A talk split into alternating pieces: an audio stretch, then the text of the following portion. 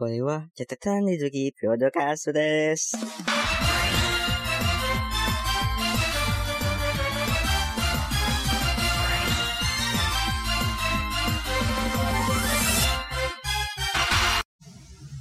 Assalamualaikum warahmatullahi wabarakatuh Hai semua, kembali lagi bersama aku di Catatan Nizuki Podcast Di episode kali ini aku bakal ditemani oleh salah satu teman aku yang bernama Faid Kusuma Halo Faid Halo, Ya, apa kabar? baik baik. Bagaimana kehidupan Anda selama pandemi? Oh sangat biasa ya normal tidur ngerjakan tugas lalu tidur makan gitu ya sih. Apakah belajar di rumah efektif? Oh tentu saja tidak karena mana ada orang belajar di rumah? Tidak ada. betul betul. Em, nah di episode kali ini kita bakal membahas tentang sejarah musik di tahun lampau, tepatnya antara tahun 50 sampai 70-an. Mungkin eh, kau bisa jelaskan sedikit bagaimana perkembangan musik di zaman itu. Eh, kalau pas 50-an itu itu kalau 50-an tidak terlalu berkembang banyak karena lebih banyak di situ genrenya mereka masih banyak pakai jazz atau enggak eh, blues. Nah, pas udah masuk 60-an baru eh, banyak banyak band yang mulai ngerevolusi gaya mainnya lah kayak Rolling Stone atau mungkin kayak The Kings atau bahkan The Beatles yang paling banyak merevolusi. Akhirnya banyak mulai berubah lah apa genre musik pada tahun 60-an dan makin banyak juga gaya-gaya mainnya dan alat musik yang dipakai lalu ke sampai ke era 70 itu masih terasa 60 sih tidak terlalu berubah banyak Genre yang paling dominan di saat itu apa? pas genre itu tuh lebih banyak eh, rock atau blues atau bahkan itu rock folk Rockpool kayak mana? kurang lebih kayak rock lah cuman bedanya kadang dia agak sedikit hmm, lebih slow lah dia. Hmm, soal rock ya. Lebih slow. Berarti kayak kita kenal sebagai rock yang slow.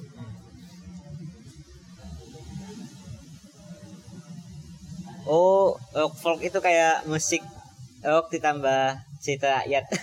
enggak lah maksudnya ini ah, ini kayak biasa ke jalan ya yang kayak main gitar ya tuh Oh, iya, Itu iya, aja iya.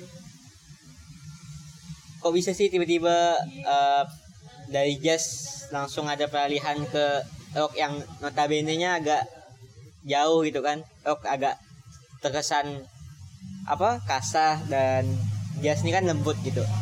enggak sih kalau di sebenarnya rock tuh enggak sekasar itu kalau kasar tuh metal nah kalau karena pas tahun akhir 50-an itu kan mungkin udah bisa dibilang agak banyak lah jazz tapi bukan jazz yang biasa sih.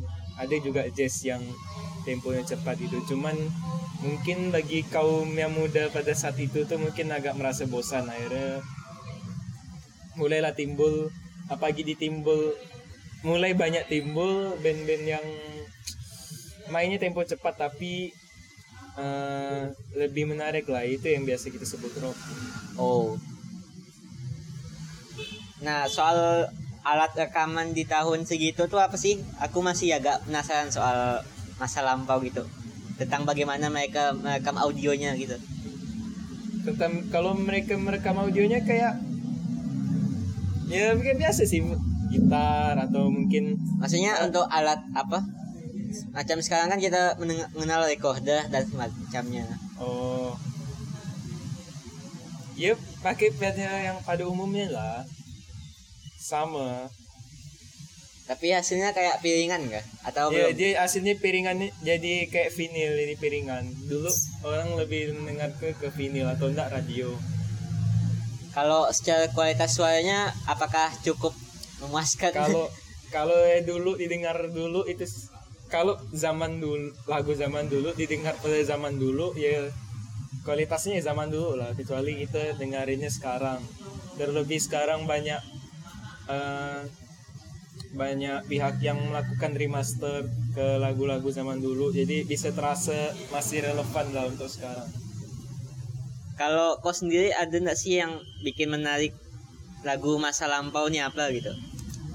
ya karena dia lebih mendalam dan bukan sekedar apa dia eh, suaranya mungkin kadang kita ngelihatnya ndak biasa-biasa. Mungkin tapi di bagi aku mungkin karena lebih mendalam dari segi lirik dan suara terus dari segi permainannya pun kadang memang kurang rapi.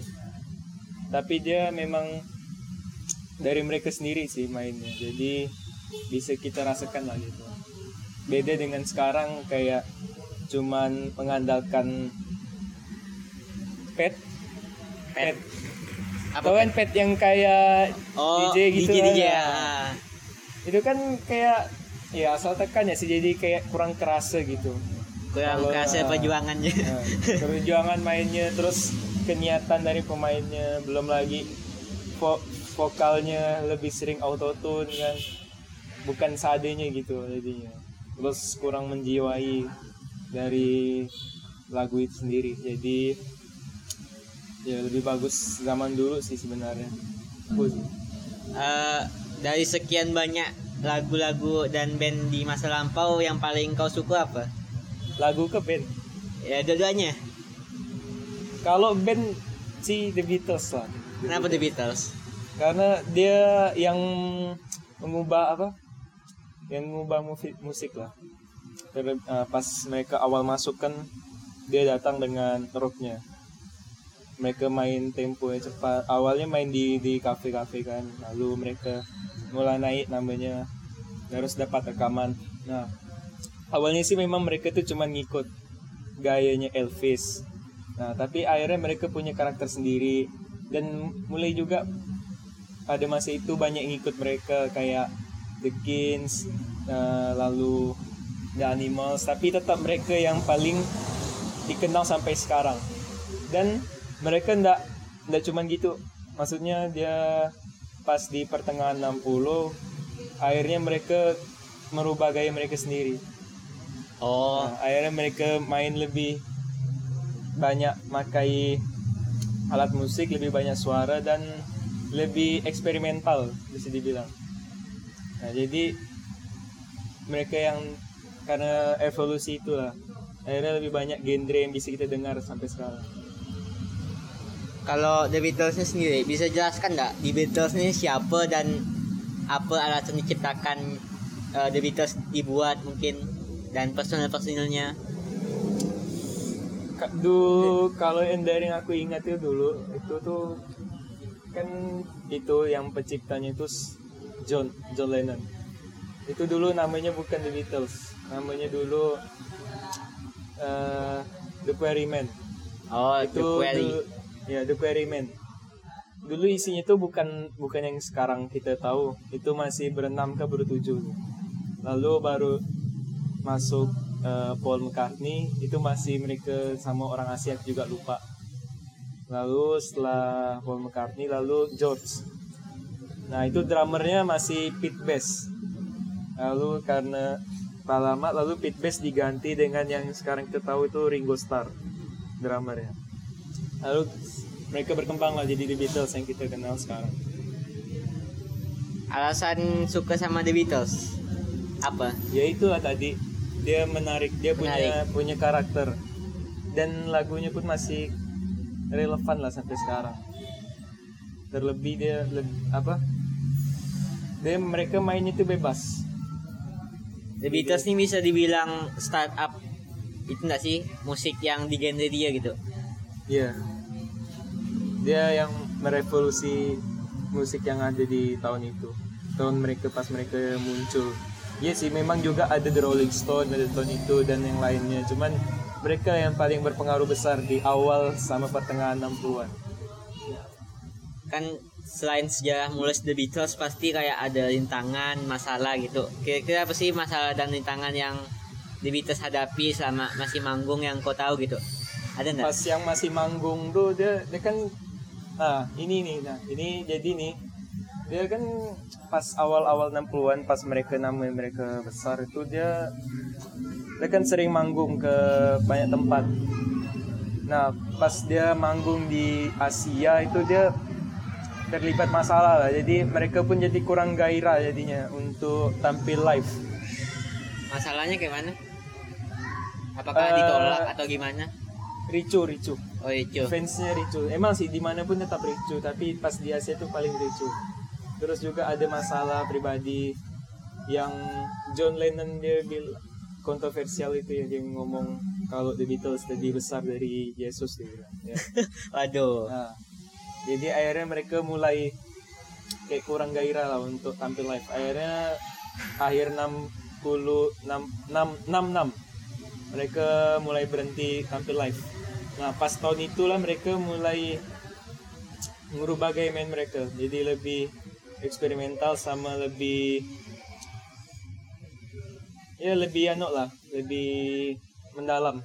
Dan juga mereka ngubah penampilan mereka yang awalnya muntuk selalu pakai jas jadi lebih bebas lebih bajunya.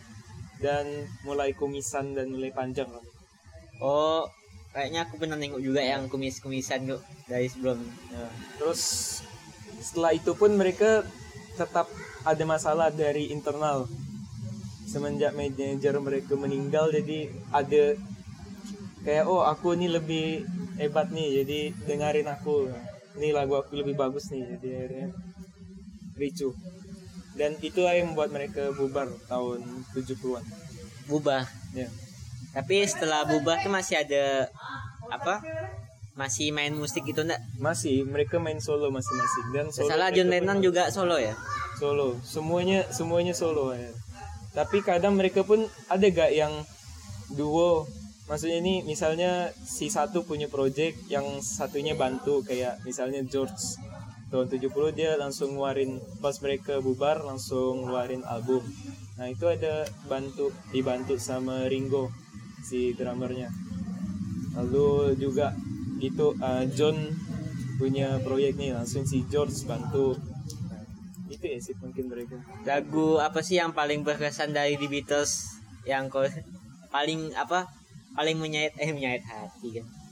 Paling itulah pokoknya. itu uh, Strawberry Field Forever karena itu dia untuk yang salah satu lagu awal lah mereka main eksperimental dan itu bagus sekali dan juga latar belakang lagunya pun agak agak menarik. Karena itu dasarin dari tempat asli itu tempat mainnya John pas dia kecil.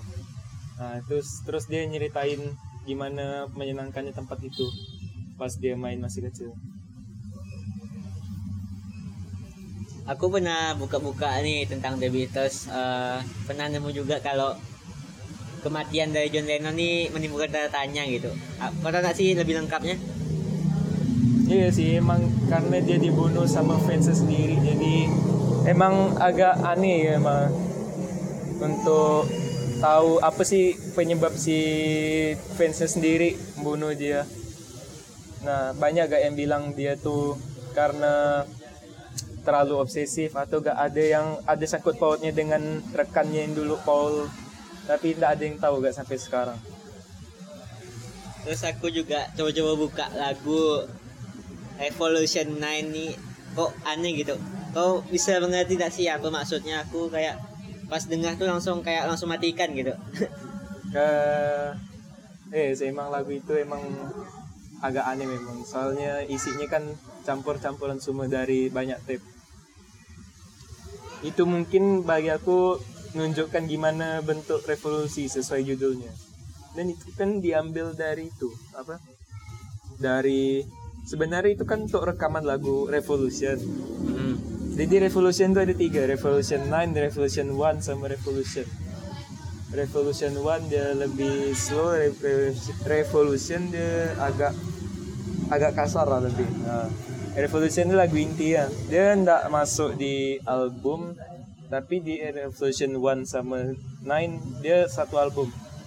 Nah, Revolution 9 ini dia ngambil dari tape-tape yang tidak terpakai terus suara-suara dari rekaman lain di satu kan. Jadi bentuk kayak gambarkan revolusi lah. Emang sih agak aneh jadi ya kayak dicampur-campur itu. Tapi kayaknya itu cuman lebih ke iseng ya sih Tapi laku nggak sih misalkan mereka jual CD tentang Evolution yang gaje nih? pada tahun itu laku Wow. karena itu sesuai judul dari al maksudnya bukan judul tema Oh tema. tema dari album mereka The Beatles atau yang kita kenal mungkin White Album jadi album itu cuman putih dah putih sama tulisan The Beatles kecil sama ah, tulisan Beatles kecil warna abu-abu yang nandekan kalau itu tuh tidak ada tema. Tidak ada yang perlu diharapkan. Jadi bisa jadi abstrak. Memang di album itu abstrak.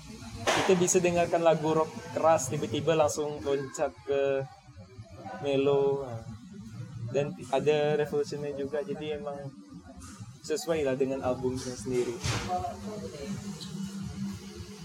Nah, musik tahun 60-an mungkin bagi kita kan apa? Terkesan old sangat. ya gitu. Seberapa mampu sih musik-musik tahun 60-an ini bisa bersaing dengan musik zaman sekarang seandainya masih ada?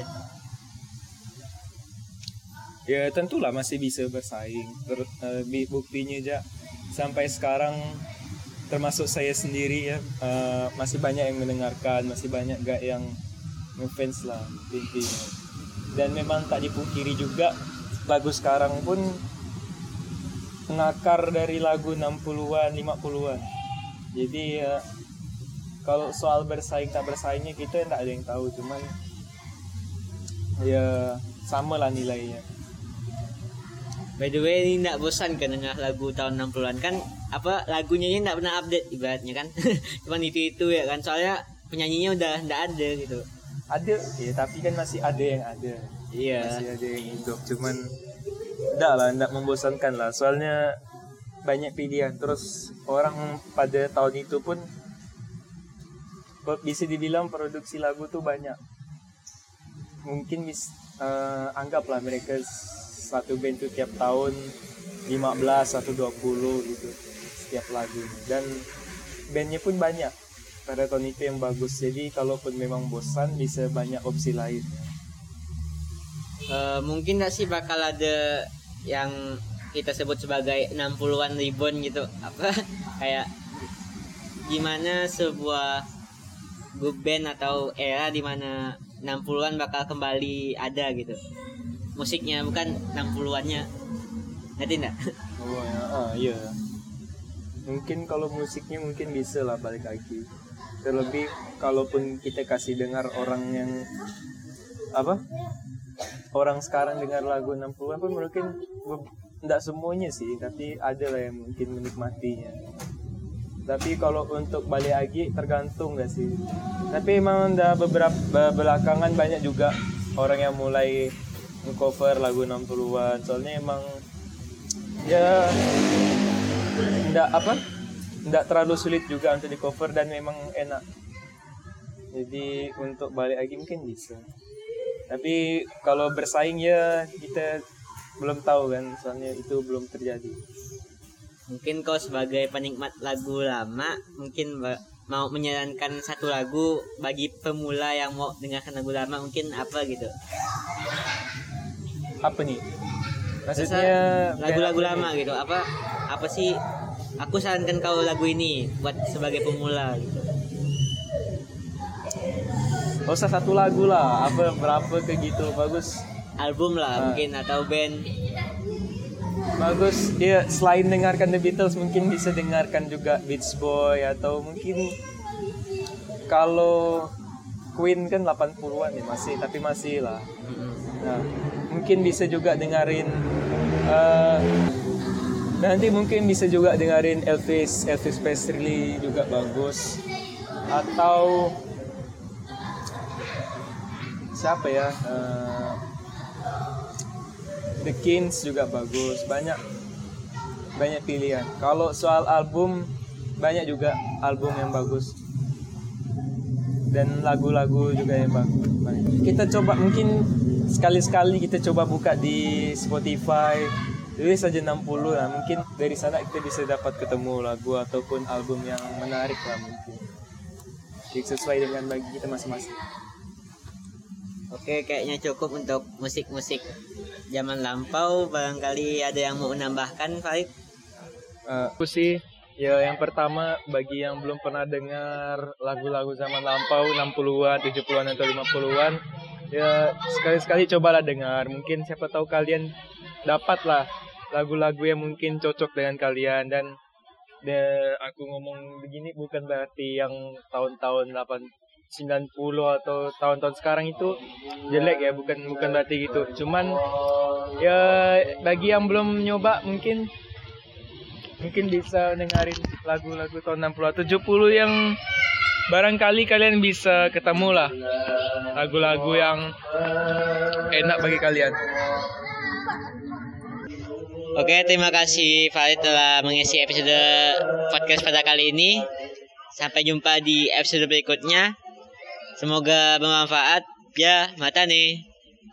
飾らない毎日